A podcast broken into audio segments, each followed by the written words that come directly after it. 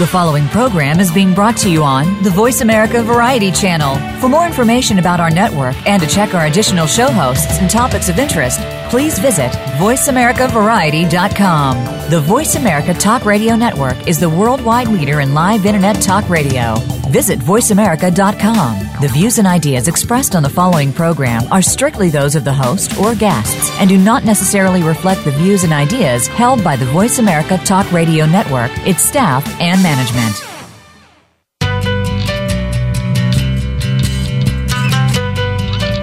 Many times we feel paralyzed by fear and body hatred. In order to feel better about ourselves and live the life we really want to manifest, we have to own up to our difficult feelings and self sabotaging thoughts and behaviors. We all enter this world naked, and now it's time to feel good naked no matter what your body size or your life circumstances. This is Feel Good Naked Radio, and your host is Laura Redmond. On this program, Laura will help you become more embodied, self empowered, and mindful. To take charge of whom you really are and to live the life you deserve to live. Now, here's your host, Laura Redmond. Hello and welcome to Feel Good Naked Radio. I am your host, Laura Redmond. And for today's show, I we all need a little bit of joy and happiness. And not only is Valentine's Day next week, but when I think about what makes me joyful and happy, I immediately think of chocolate. I just I'm a chocolate lover and a lot of people don't know that about me because I am a very embodied woman and I believe chocolate is like medicine and I have a little bit every day and I'm always on sort of a secret hunt for the best chocolate in the whole world.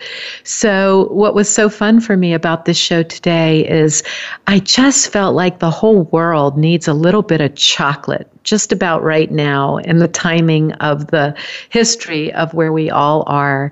And then with Valentine's Day coming up, if you're trying to figure out what your loved one wants, chocolate is a very good answer because chocolate doesn't ask silly questions. Chocolate just understands. So, before I introduce my special guest today, I want to ask you to just go inside of your own memory for a moment, if you're a chocolate lover like I am, and just think about when you first became amazed by that taste on your tongue. And when you thought to yourself, oh, I love this taste, this is chocolate. I've been doing that the last couple of days, and I realized that my first love affair was as a young woman in New Orleans eating a piece of doberge cake. And what doberge cake was, is it was this layered cake that had a little layer of cake, a little layer of what would be like a ganache, another layer of cake, ganache, cake ganache. And the whole thing was about 16 layers. And I remember going into almost a meditative, blissful state when I first tasted that cake. And then the next thing that I remembered in my journey with chocolate was in my 20s, I had this wonderful chapter in my life where I went to Paris, France every couple of months, probably about five times a year. And when I got there, I would just go all around the city and taste the f- beautiful Parisian chocolates. I didn't care so much about the cheese. I loved the cheese, but it was the chocolate that when I would land in that beautiful city, I wanted to go find some chocolate. And that's when my palate started to respect the nuances. The Parisians would use different parts of spice and nuts and fruits to enhance their chocolates. And then I want to tell you what happened this past Christmas. I live in Portland, Oregon. Many of you know that. We have a lot of chocolate here. We're blessed. We go into, you, can walk into a grocery store in Portland, and I won't, I won't say there's a whole aisle of chocolate, but there's probably a half aisle of chocolate in most of our gourmet chocolate or gourmet grocery stores. So I'm always trying the different chocolates that are local. But this Christmas, a friend of mine, an Oregonian friend of mine, gave me this chocolate bar. And when I first opened it, I thought it was an Oregonian chocolate. I thought, oh, this is another one of these beautiful bars of chocolate from Portland. I tasted it and I couldn't believe it. It brought me back to Paris. It was like that Parisian chocolate that I had had in my 20s. And I couldn't believe how yummy it was. And I thought, well, where are they in Portland? I have to find them. And I studied the packaging to find out that they're in Illinois.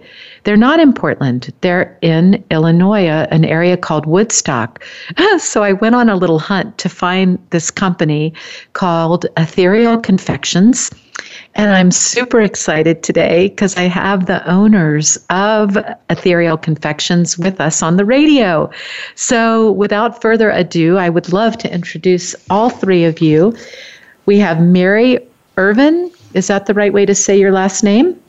Yes, it is. We have Michael Irvin, who's Mary's brother, and we have Sarah Miller. Welcome, you three. Thank you. Thank you. Thanks. I am so fond of your product, and um, I just want to know a little bit about how you began your business. Tell us about how Ethereal first came to be. Well, that would be, um, let's see. So we started six years ago, and it was um, it was a, a long time in coming. It was something Mary and I had talked about for a long time. Just you know, um, sort of as a fun idea, like someday it'd be fun to open a chocolate shop. And um, we both have a, a love of chocolate. Mary used to work in a couple chocolate shops in high school and college, and so she fell in love with it there. And I've always been a huge foodie and just was interested in doing anything with food that I possibly could. And um, so we took a few, just a few chocolate ch- classes together and had a lot of fun doing it. And just found it to be a, a fun medium to work with. And so after talking about it for a few years, we just decided to, to give it a shot and see what would happen. So, was your very first store in Woodstock? Is that where you began? Yes, it was. We actually started at the Woodstock Farmers Market. We were sharing a kitchen and we both had full time jobs and we were making chocolate when we weren't working at our full time jobs and then selling at the farmers market on the weekends. And when you sold at the farmers market, did you have the kind of response that I just described when people would taste it? I've yeah. actually heard from some of my friends that it reminds them of European chocolate. Yeah, yeah. So what when I think of a European chocolate, and I and I do think this is what for me stood out with this chocolate bar that I was given at Christmas from your company. They don't necessarily infuse the chocolate with the extra ingredients. So, a lot of an America, when I think of an American chocolate, I think of a nut that is part of the chocolate bar. But what I loved about your chocolate bar was that fruit and nut was on top of the chocolate. So, you really felt that you were eating this unbelievable combination of flavors. It wasn't lost in the chocolate because it was placed on top of the chocolate. Was that deliberate? Yeah, it was deliberate. Yeah. I mean, we we've um, done them both ways. We've learned, you know, to to mix the toppings into the chocolate, and we've learned to put them on top. Initially, we had clear packaging, and so the decision to put it on top was an, an aesthetic one. We thought it just looked really pretty. Um, we've gone away from the clear packaging, but we still like we still like adding the, the inclusions to the top of the bar rather than mixing it into the chocolate. Mm, I think that's such a cool idea because you don't miss the almond or the nut or the fruit, mm-hmm. and it's such a delicious combination on the tongue. What I what I want to know, and this is this is something that I think was such a great breakthrough in food and enjoyment of food, was many years ago. I remember reading chocolate is healthy, and if you can get a chocolate with a seventy percent or higher amount of cocoa. This is good for you. This is healthy. This is going to help you be well. and I thought, hallelujah. Um, and and now, what I love about my palate, I used to really enjoy those milk chocolates that wouldn't have that high percentage of cocoa, but I've really trained my tongue to enjoy that higher percentage of cocoa that is so healthy. So I want to know more about how that whole cocoa percentage healthy that that became something that was a buzz almost a couple of years ago with how healthy it is when you go higher in that cocoa percentage, which I assume and understand is less sugar. But give me a little bit of understanding about that cocoa percentage and what that means when you're in the business of chocolate and how it would stand out as a healthier alternative to the milkier sugar, uh, lower cocoa percentages. I'm happy to, to take that one if, if Marion's are okay with that. Um, yeah. So we yeah we all work to, together uh, to come up with you know, the flavors and to test them all out.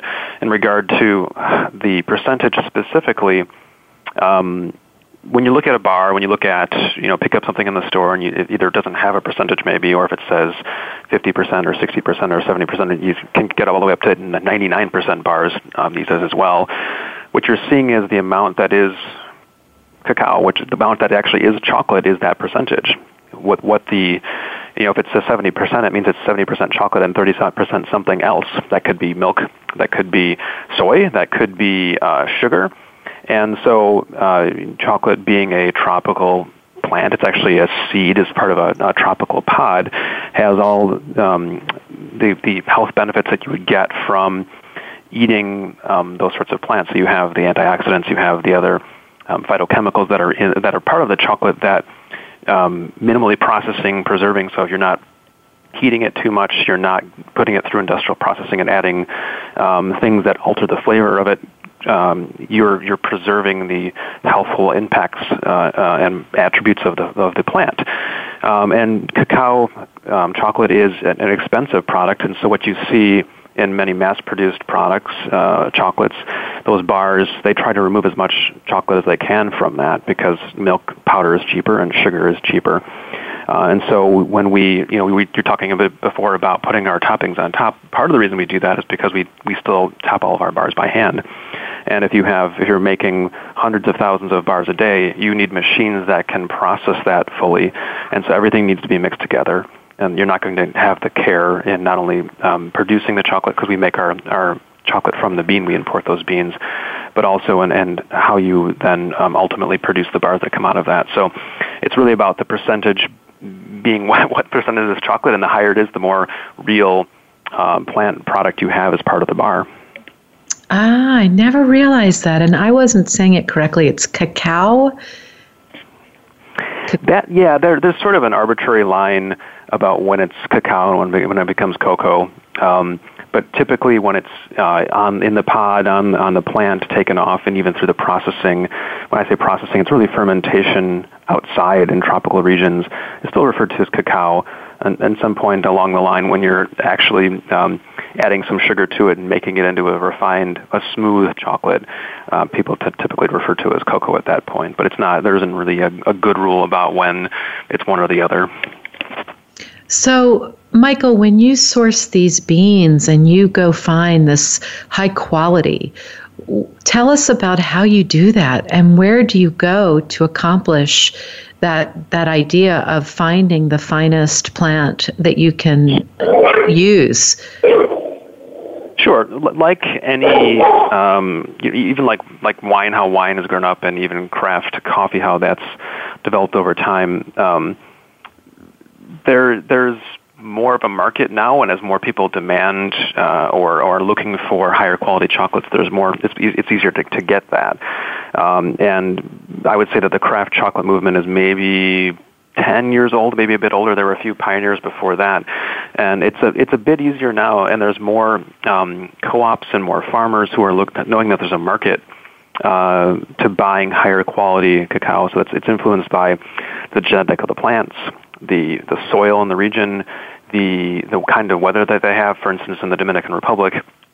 Uh, the, the harvest this year is very, very poor, and so we're not able to get as much as we typically can from the Dominican Republic. Um, so it's really about knowing the different flavor profiles, the different kinds of farms, developing relationships with these co-ops.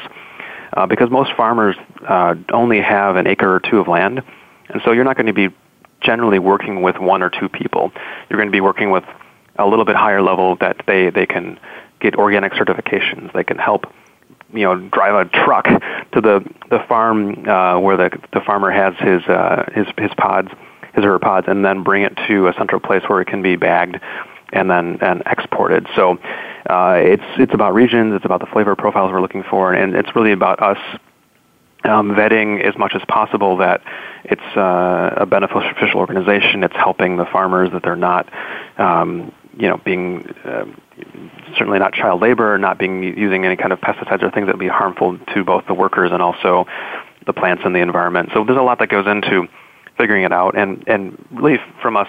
Uh, our, our, our business philosophically, we only buy from Central and South America right now, just because we feel like we're closer to that. And mm-hmm. um, not, that's not to say that all you know. I think something like um, 70 to 80 percent of the, of the cacao in the world comes from Africa, which is not actually native to there. We just don't feel comfortable doing that right now, and you have to have a lot more infrastructure and a lot more people um, in your organization or in your company to go and, and to look at that. And at least for us, Central and South America, it's a place we can actually go and uh, have a closer connection with those farmers. Well, you bring up something that I've been so grateful for living in Portland, Oregon. There's such a emphasis on farm to table and knowing where your sources are, having a relationship with that human being. And that makes me understand even more why when I first took a bite of your chocolate, it felt to me like such a special taste. And when I hear the effort that you put into finding and sourcing those ingredients, it really makes a difference. And that's why when you're paying more money for something, there's a reason you're paying more money for that item. It's not Hershey's, it's special. And so when you take that bite, your tongue will tell you why you paid more money. Yes, that's we, exactly right. What is the giggling? are you giggling because you think uh, the money part is it, it's an interesting what, tell me more about what came up for you guys when I was saying that about the price of chocolate, the taste on the tongue, explaining to the consumer why you're paying what you're paying for a bar of chocolate.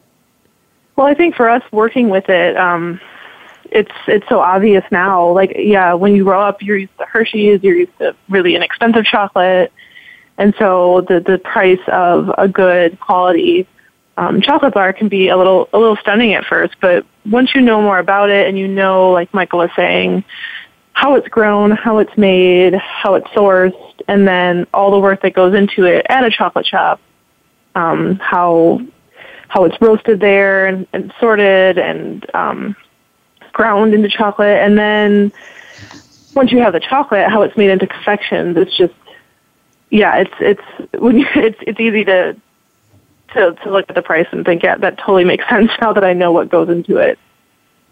Well, when I was talking about the chocolate in Paris, I remember that was the first time I think I paid when the conversion was over and said and done, and this is a while ago, I believe in this particular chocolate store that stands out to me. It was a pharmacy. Um, Debauve, I think was the name of it or is the name of it, and it was a pharmacy before it became a chocolate shop. And I forget the arrondissement it's in, but I think I paid twelve dollars for two pieces, if my memory serves, and this would have been in the 90s. Mm-hmm. And I thought, oh my gosh, am I going to actually do this? And I thought, yes, I'm going to do this. And the seriousness in the store was so funny because not only was it a former pharmacy, but the people that worked there acted as if you were buying morphine. It was so serious and so complete. I mean, it was crazy, but I bought these two pieces and I walked outside and I sat down on a bench and I took a bite. And I went back every day before I left to go back to the US because at that point it I would have sold my jewelry to have that taste. So I think we have to let all the listeners understand that there is a quality that comes with price, especially when you're sourcing consciously to put the ingredients together that make that taste happen on the tongue. So here we have Valentine's Day. It's next week. And I have to know from the perspective of being a chocolate uh, business what is tell us what that's like the Valentine's Day build up, the sales, the energy. What's going to happen between now and next week for you guys with respect to Valentine's Day? Well, we um, we're starting to get really busy. Valentine's Day is interesting. Um, Christmas is we're also really slammed for, but it's kind of stretched out and spread out over a couple months. Whereas Valentine's Day kind of hits hard and fast. Like for it starts to build up at February first, but like the closer you get to Valentine's Day, the busier it gets. So it's kind of just a whirlwind of making as much product as we can to stock the shelves um, so that we can sell it to all the customers. Um, and at Valentine's Day, truffles in particular are, are popular. People still buy the bars and some of the other confections, but they really want to give someone something special. Um, and a little a little box of just a couple truffles can can feel more special than maybe a chocolate bar. And mm. this year in particular, we've um, sourced some red heart boxes too to you know just make it a little that much more special for the customer. So we're we're busy. We're working nonstop and trying to get everything done. Yeah, I bet. Well, and at the end of the show today, we'll give people all of the info to find you because I'm assuming a large part of your business is mail. Tell us what the percentage would be approximately between. I know you have this actual physical store in Woodstock, Illinois, but how much mail order are you doing in your business? Actually, the largest amount of our um, business, well, it's, it's sort of mail order because we we do wholesale our products. We sell through other stores um, around the country, so that is a lot of what we do. And then um, our, our storefront is really busy. As far as retail customers, online orders aren't like that's not our biggest part of the business. Wholesale and retail is, and I would say it's probably kind of half and half. Well, when you think of Valentine's Day and or Christmas, I just want to be honest. I would rather have chocolates than flowers. I mean, I'm th- I love the flowers, but if someone said chocolate or flowers for Valentine's Day, I got to go with chocolates. So, what would you guys say if you were to be honest? I know you're in the business, but like I want to know a little bit about your relationships with chocolate, as I was saying at the beginning of the show. Um, so, Mary, let's start with you. It's Valentine's Day. Yes, you're in the business, but chocolate or flowers? Chocolate. The hardest part of having a chocolate shop is that for Valentine's Day, no one buys you chocolate. so Sarah and I actually buy each other chocolate for Valentine's Day. I love it. So you're going to go with chocolate, and I want to ask you to go into your stories about chocolate and tell our listeners what what your most vivid memory is with that love affair. Oh, um, well, I got into the chocolate business pretty young. I was 14, and it was my first job in high school. Um, and that's where I was really introduced to good chocolate. I was working at a small shop in the town uh, where my high school was, and we were. It was a family-owned store, and we made all the. We didn't make the chocolate from the bean, but everything was handmade and hand packaged. So that was my introduction, and then um, when I was in college, I was looking for a job. Um, I went to well, it doesn't matter where I went, but um, when I moved to school, I was looking for a job and I couldn't find anything, and I happened to drive past a chocolate shop and I thought that they had to hire me because I had chocolate experience. So I went in and filled out an application. And working at that shop was really what grew my love of chocolate and and love of food. I was learning a lot about cooking and plants and growing things. And uh, it was during that time that Sarah and I became friends. And we were taking cooking classes together for fun and always everything we did were revolved around food. We were going out to dinner and trying new restaurants and flavors and and that's um, pretty much what paved the path for us to start this chocolate business. So when you guys decided let's do this business, what take us through the process of saying, okay, we're going to do chocolate, but let's do chocolate differently than most people do it. How did you realize that was such a smart way to profile the idea of chocolate as a business? I don't I don't know that we put an emphasis on trying to create something that was totally different from what other people were doing. It was it was just that we were so influenced by all these restaurants and different places we were going to with all these exciting flavors that that was something that we wanted to bring into chocolate. Mm, yeah, good thing you did. So, Michael, what what's your guess? Flowers or chocolate? I'm I'm a bit more on the giving end of those sorts of things than the the receiving end. Um, uh, you know, when I, if I've given flowers in the past, I've typically given given live flowers because it you know it's it's kind of I think what got us, uh, you know, at least in terms of my support of Mary and Sarah into the business is creating experiences with food and with chocolate, and it's why we have a cafe. It's why um, you know, we try different flavors out. We've we've had butter tasting parties in the past, and we've had, you know, tables full of 25 different ingredients there, and we put them all together. And so, the versatility of chocolate is is pretty extreme, from very savory to very um, sweet items, dessert items, chocolate, uh, just a, you know, a plain bar. And and there's something that we we talk about a lot. So Mary, you know, in terms of you're asking about Valentine's Day, Mary's going to be giving some classes for people for couples together to um, you know to make chocolate together, and it's it's really everything around um, chocolate. And when we give tours, there's always a, a segment that I uh, give or I'm talking about that chocolate really is a, a testament to human ingenuity. The, the the fact that it's a tropical pod and there are seeds inside of that that they cut open and then it, they put it in, in boxes in the tropical climate and bacteria gets in there and it ferments the sugars and it starts developing the chocolate flavor and then it's dried for days outside and then packed up.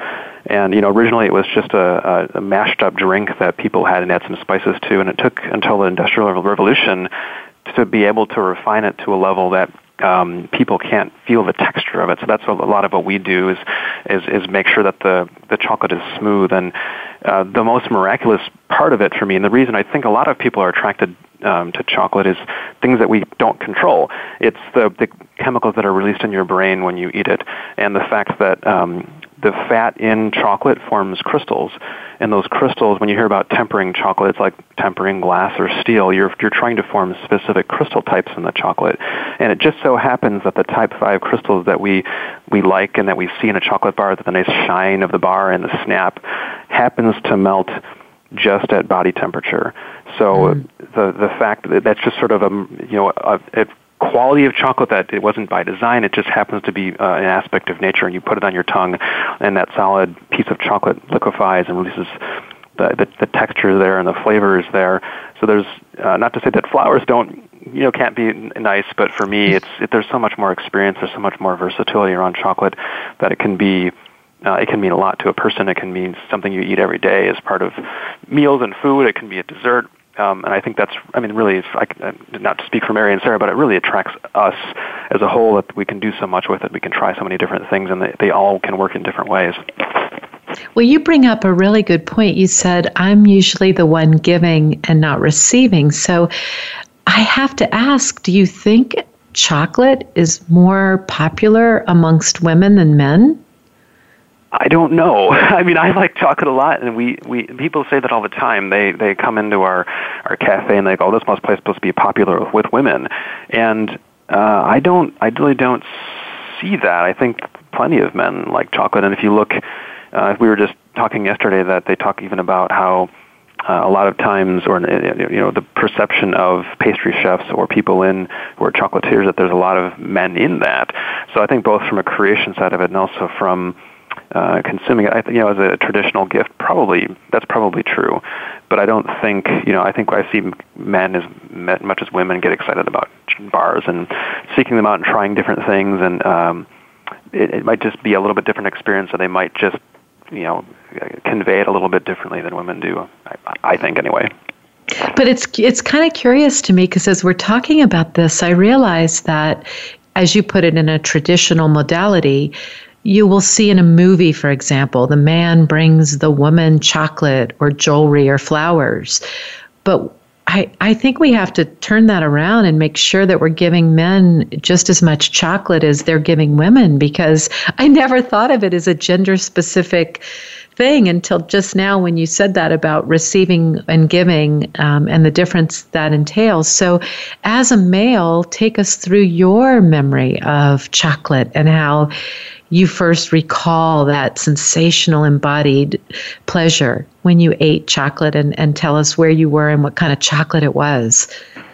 I think, like a lot of uh, people in the United States, and I, I can't speak beyond that too much, but you know, our our first experiences with chocolate are mass-produced, packaged uh, items in, in stores, and you, you sort of view chocolate as a candy. It's something that you eat really fast and throw away, and because it's not really very good, you eat a lot of it.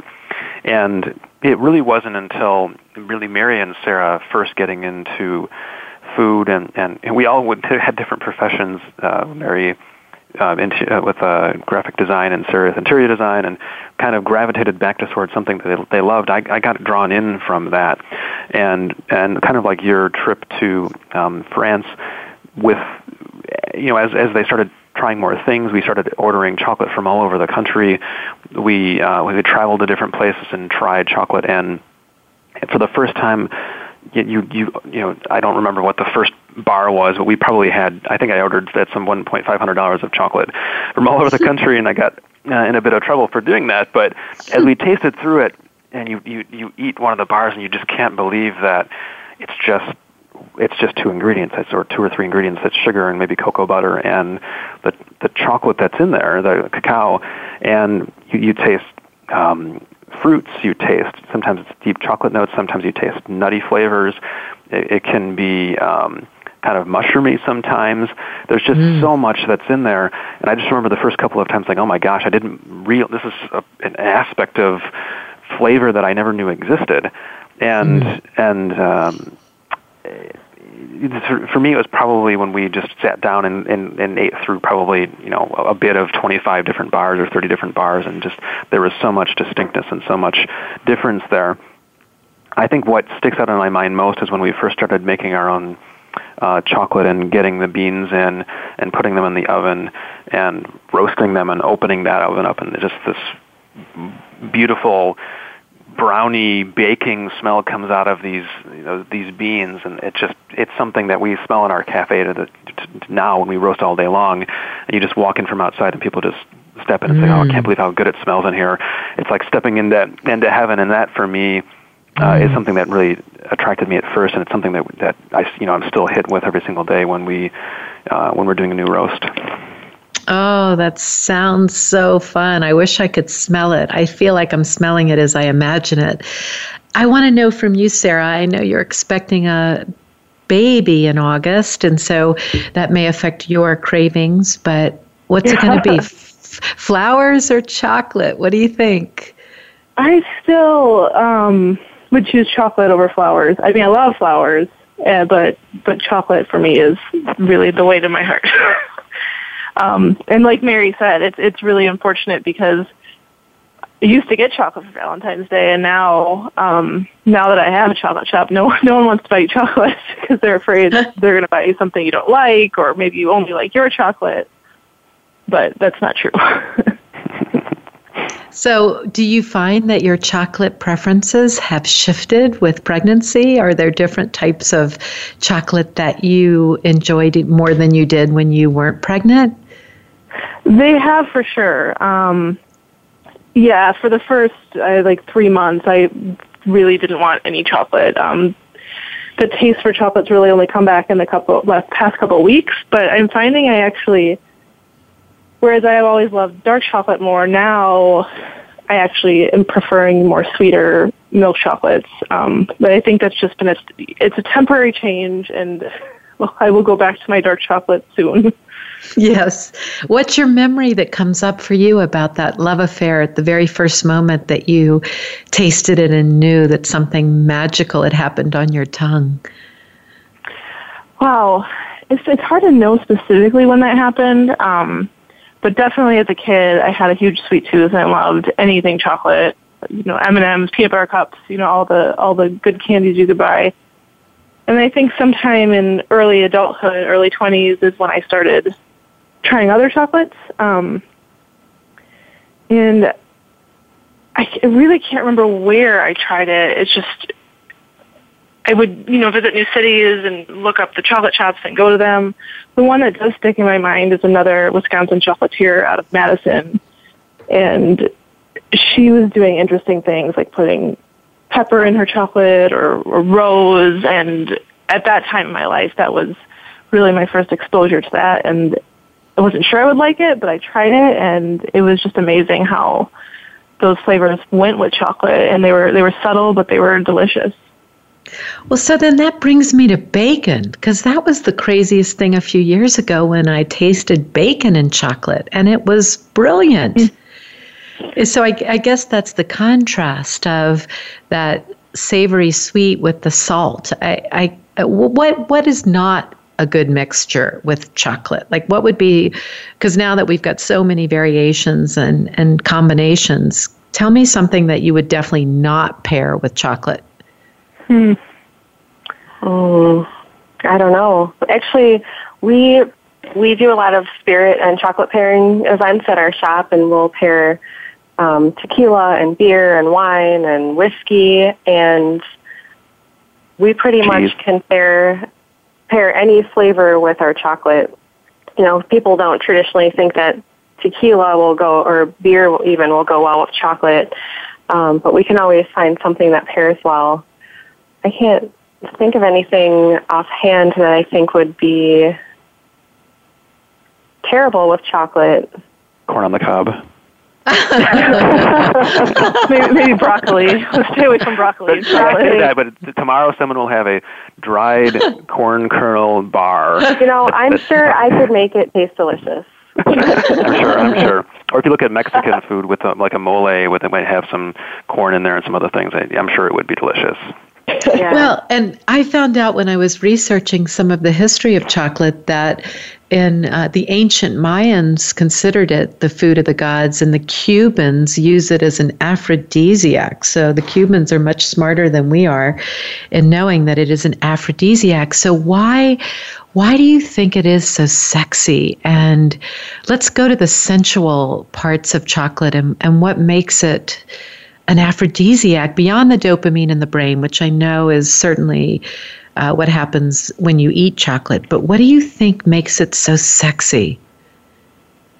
That's a good question. I, I mean, I think it's a lot of components. I think it's what you said, like what actually happens um, chemically inside you when you eat chocolate. But I think it also combines with um, the look of it and then also like the mouth feel when you eat it. Just it's it's really kind of um, you know like luscious. Mm, yeah. Well, what would you say, Michael? What makes it sexy? Um, you know, there's a lot of associations that get built up with uh, different sorts of things, and, and uh, um, I think really at least from my perspective, it's how it's how much of a reaction it, it, it imparts in someone. So it's not just it's you know it, there are the obvious things, and I was talking before about um, you know kind of melting on your tongue, and I mean there's a reason people kiss is because we have lots of nerve endings in our mouths and our lips, and that is, you know, chocolate directly appeals to that. It's it's melting and it, it goes from a kind of a solid into a liquid. There's a maybe kind of a chewy, kind of a you know a firmness that kind of gives way.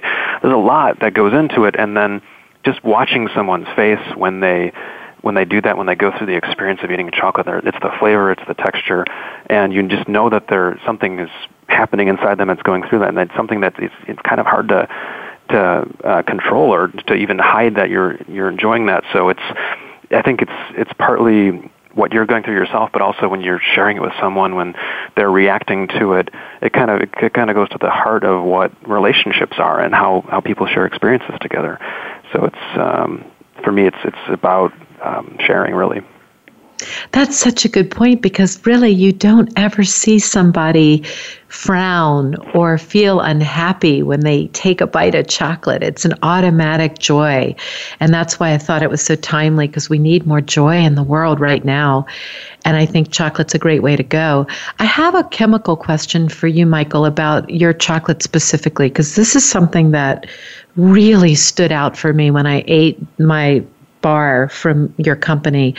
I didn't have that filmy aftertaste on the tongue. And, and I want to know what that is when you do get that, because whether it's a chocolate bar, and I, and I often feel it sometimes with ice cream, where when you first taste it, it tastes super yummy, but then like two minutes later, there's a feeling of something's on your tongue that's um, uh, chalky or yeah. um, it's not a comfortable taste after the fact. What is that? Um, I'll, I'll, go back a little bit about how we produce it, uh, produce chocolate. So we get big sacks of beans in, just like uh, you know, like a coffee roaster might. They're big burlap sacks. They weigh somewhere between 100 and 150 pounds, and so we have teams of really um, uh, strong people that help us. Now we, would actually just gang up on the bags uh, together. We go through them by hand, and we, then we roast them. And we're, we're pulling out of those uh, bags are um, non-bean material. There's there's tropical plants in there. There's beans that are not fermented right or have you know problems with them. And if you're a big producer, you you don't have time to do that. You're dumping huge bags into the big giant roaster, and you're going with it. And we're we're we're going through and pulling out the best um, beans by hand. We roast them. And what we really control after that, aside from you know the temperature and the the length of the roast, which changes the chocolate flavor uh, dramatically, a really short roast is much more fruity. A long one is much more chocolatey.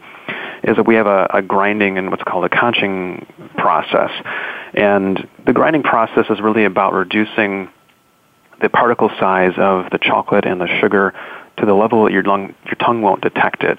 So it's a, somewhere around the 40 micron level that your tongue can feel individual particles. And if you can get the, the, the particles of the chocolate and the, and the sugar below that level, you'll, you'll just taste smoothness. Now the the problem is that when you go too far, if you if you refine it too much, if you if you reduce the particle size too much, you turn it into a, a very chalky, kind of crumbly sort of sub- substance. If the temper isn't done right, it can be um, chalky. And I think maybe what you're talking about here, because it's not only just chocolate but also ice cream, is uh, a lot of um, companies add emulsifiers to um, their products. So ch- chocolate's actually a suspension. The you, the the sugar particles are coated in chocolate. It's not dissolved in it, and so um, a lot of companies add soy, for instance, to make sh- to make that um, that suspension work better. Uh, we add some extra cocoa butter instead, which is actually adding a little bit more fat. It tempers better. It works better for our truffles, and it doesn't change the mouthfeel. The reason that most people don't do it is because it's expensive. It's expensive to use um, a real chocolate product. It's cheaper to use something else like like soy, uh, and so uh, you know most commercially processed foods and desserts have soy or different emulsifiers in them, and we just we just don't use that. It's something that you know we we were committed to early on, and something that Mary and Sarah. Uh, uh, have worked really well with in terms of making our desserts and our confections. I've added too much uh, cocoa butter in the past in some of my experiments, and it's really runny because it's it's a fat, and it, when it heats up, it um, uh, it gets very liquidy. But we've we've found the right it's the right combination of of the roast, uh, how long to grind it, and then how you know how much cocoa butter to add additionally into that, just to give it the right mouthfeel and uh, to to then pair well with the different flavors we have with the spices and the nuts and things. Boy, thank you for explaining that. So it's the emulsifier because I, that's really what keeps me coming back or not coming back to a special product. If I get that feeling on the tongue after I eat it, I won't ever buy it again. And that's again what stood out to me with your chocolate bar was I didn't get any of that um, sense of chalk or lingering on the tongue after eating it. It just was smooth and delicious. And I think that's a great test. Um, and now I understand my tongue was why it under why it doesn't like the emulsifier and why it notices when it's not there because i think a lot of sweeter products must use it and i didn't even know that to explain that yeah yeah your tongue won't lie with in regard to that anyway tell us something. Uh, what would be a story that any of you have that would be a fun? Uh, what What is a funny or a memorable story about having a chocolate business that would just be you had sent me these really fun things about little known facts and and what would be a story around being in a chocolate business that we could have a, a feeling of what that's like that would be fun or funny or, or memorable Hmm. We've had so many experiences. I agree. uh, one thing you can always count on is it doesn't matter how long you are at the shop or what you're doing or what you're wearing, you will always leave with chocolate on your clothes. Always. it's inevitable. it is. It's, even if you run in to grab a coffee and leave right away, somehow mm-hmm. it will end up on you and how many places uh. you then go and the people say you smell like chocolate and you're hoping that's a good thing but you just something that's really noticeable uh, as you go yeah, around it's surprising and, going to yeah. yoga or the dentist or you know a doctor's appointment. People always comment that you smell like chocolate. Uh, that's a good problem. What about customers? What what's been something kind of funny or quirky that's happened with return customers or new customers? We interact with with so many different people every day. I think um, we were just talking about this yesterday that um, just in terms of experiences, we didn't realize how much of your heart and soul probably goes into running a business because we're not only working with chocolate, but we have to be electricians and plumbers, and you know manage staff and. Uh, some do some of the dirtiest jobs and, and do the most fun things in terms of creating uh, new products and get to do fun things like interviews like like this. Um, customers are just um, you know I, I, on the weekends, fifty percent of our customers are still new people that have never been there before, and uh, we see that you know that, that they walk in for the first time, they look around, they're surprised at um, what it is, and, and, and we're not because we're not you know there's a mass chain of, of, of that sells coffee down the street, and we're so different than that. It's just a kind of a sense of wonder. I don't want to evoke uh, any uh, old movies, but a sense of wonder when people uh, come in, and, and I think we just we really enjoy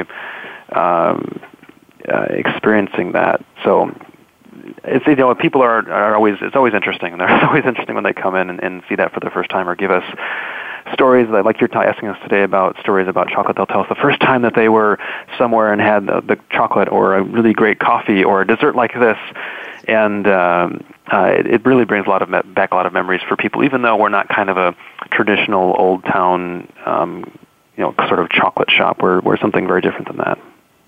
Well, and I'm sure a lot of our listeners will Google you and we'll give them the info in a few minutes where they can see because your storefront does, re- it evokes totally that sense of Willy Wonka and being in that older time of the history of the world. And oh, look, there's a chocolate shop. Wow, I can't wait. Let's go. Um, you have a wonderful looking storefront, which I hope to visit one day. I- will tell you a funny story. I'm a, um, I'm a confidence coach and I work privately with individuals. And a couple of years ago, this woman came to see me and she was going through a really hard breakup with a guy. And she said to me, I, I can't believe it. It's not going to work. And I'm, I'm so upset because it means no more chocolate. And I said, What do you mean? And did, did he bring you a lot of chocolate? And she said, Well, actually, whenever we would be sensual together and we would be sharing um, basically sex, at the end of that experience, he would reach under the bed and he'd pull out a truffle and put it in my mouth. And I thought, my God, that that's a dude that's really putting great thought into the romance factor of the chocolate and the lovemaking. And I will never forget her telling me that. And I and I've never experienced such a thing, but I thought, now that's unique. Someone that's got the truffle under the bed just to make sure that at the end of the whole experience it's memorable and delicious. And that You're was a chocolate. That's really unique. I know. And the the poor guy didn't make it after all with her. So that that's the thing I took away was all that effort and no follow through, but but she was so sorry to miss out on that experience and he did it every time like he always had truffles and that was that was how she kept i think maybe that's why she stayed with him as long as she did after i heard more about his story. But anyway that stands out as a great chocolate story. Um, and the other one that i thought of was when my son was Uh, my youngest son was in fifth grade, his father and I gave him a box of chocolates because he had been on a stage doing a performance with his class and, and he was nervous and he got through it. And we, we gave him the box of chocolates, and it was one of those wonderful assorted boxes with all the different types.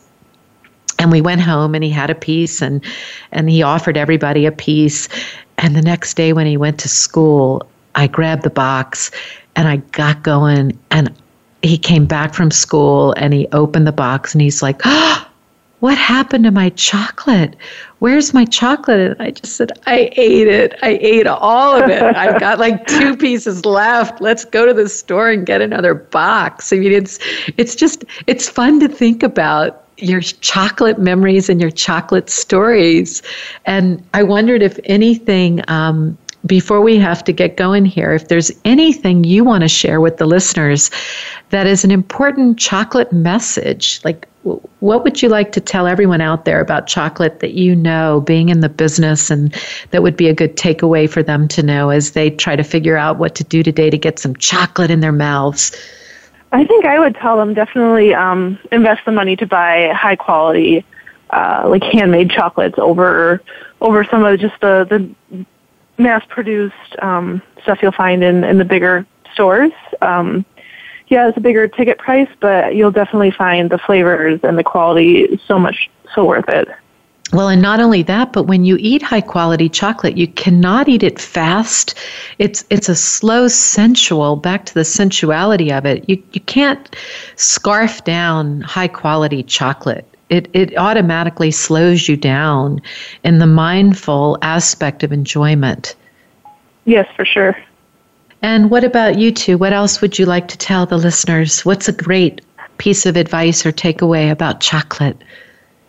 I found that touring new cities is best done by touring chocolate shops because mm-hmm. they're always in the coolest part of town and the chocolate community is always so great. They're always so friendly and so open to talking about chocolate and especially once they know you're in the business, they're very free with samples. Mmm, that's a good one. The samples, definitely. what do you think, Michael? I, I would echo a little bit of what Sarah was saying too, and, and what you were saying about slowing down. And when I was talking earlier about a lot of people's very early experiences with chocolate, with candy, with bars, you eat a lot of it because it's just not very satisfying. And when you buy something, it may cost you seven, eight, nine, ten dollars, and you, know what goes into it. And hopefully, a bit more now because of uh, us being here today.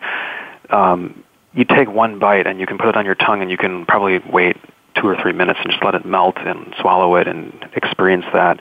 And you don't need to eat the entire bar to get something really great and really fulfilling. And uh, you get something that can take a long time. You can have uh, you get a single bar and you can eat it over the course of a week.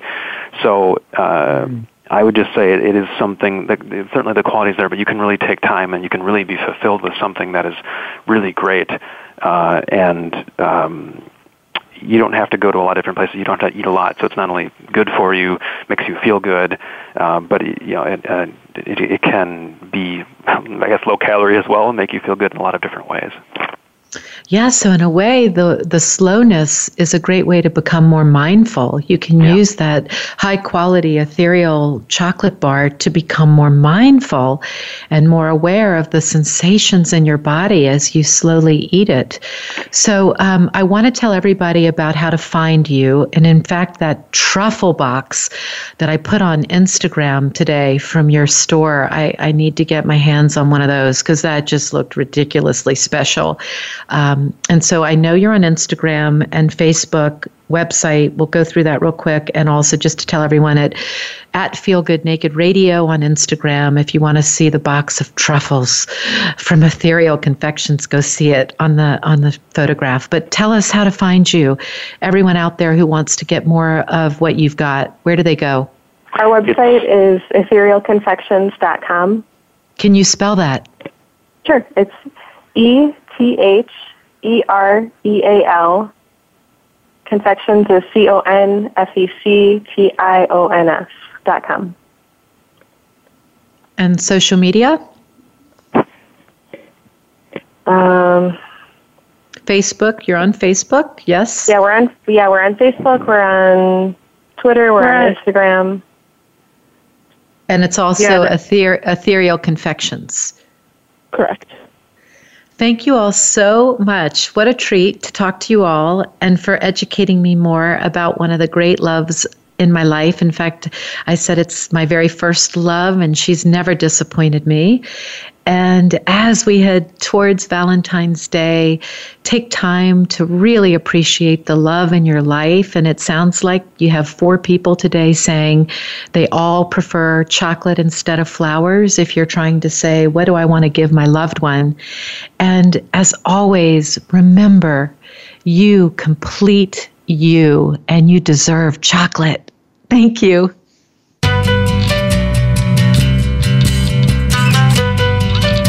Thank you for listening to Feel Good Naked Radio with Laura Redmond.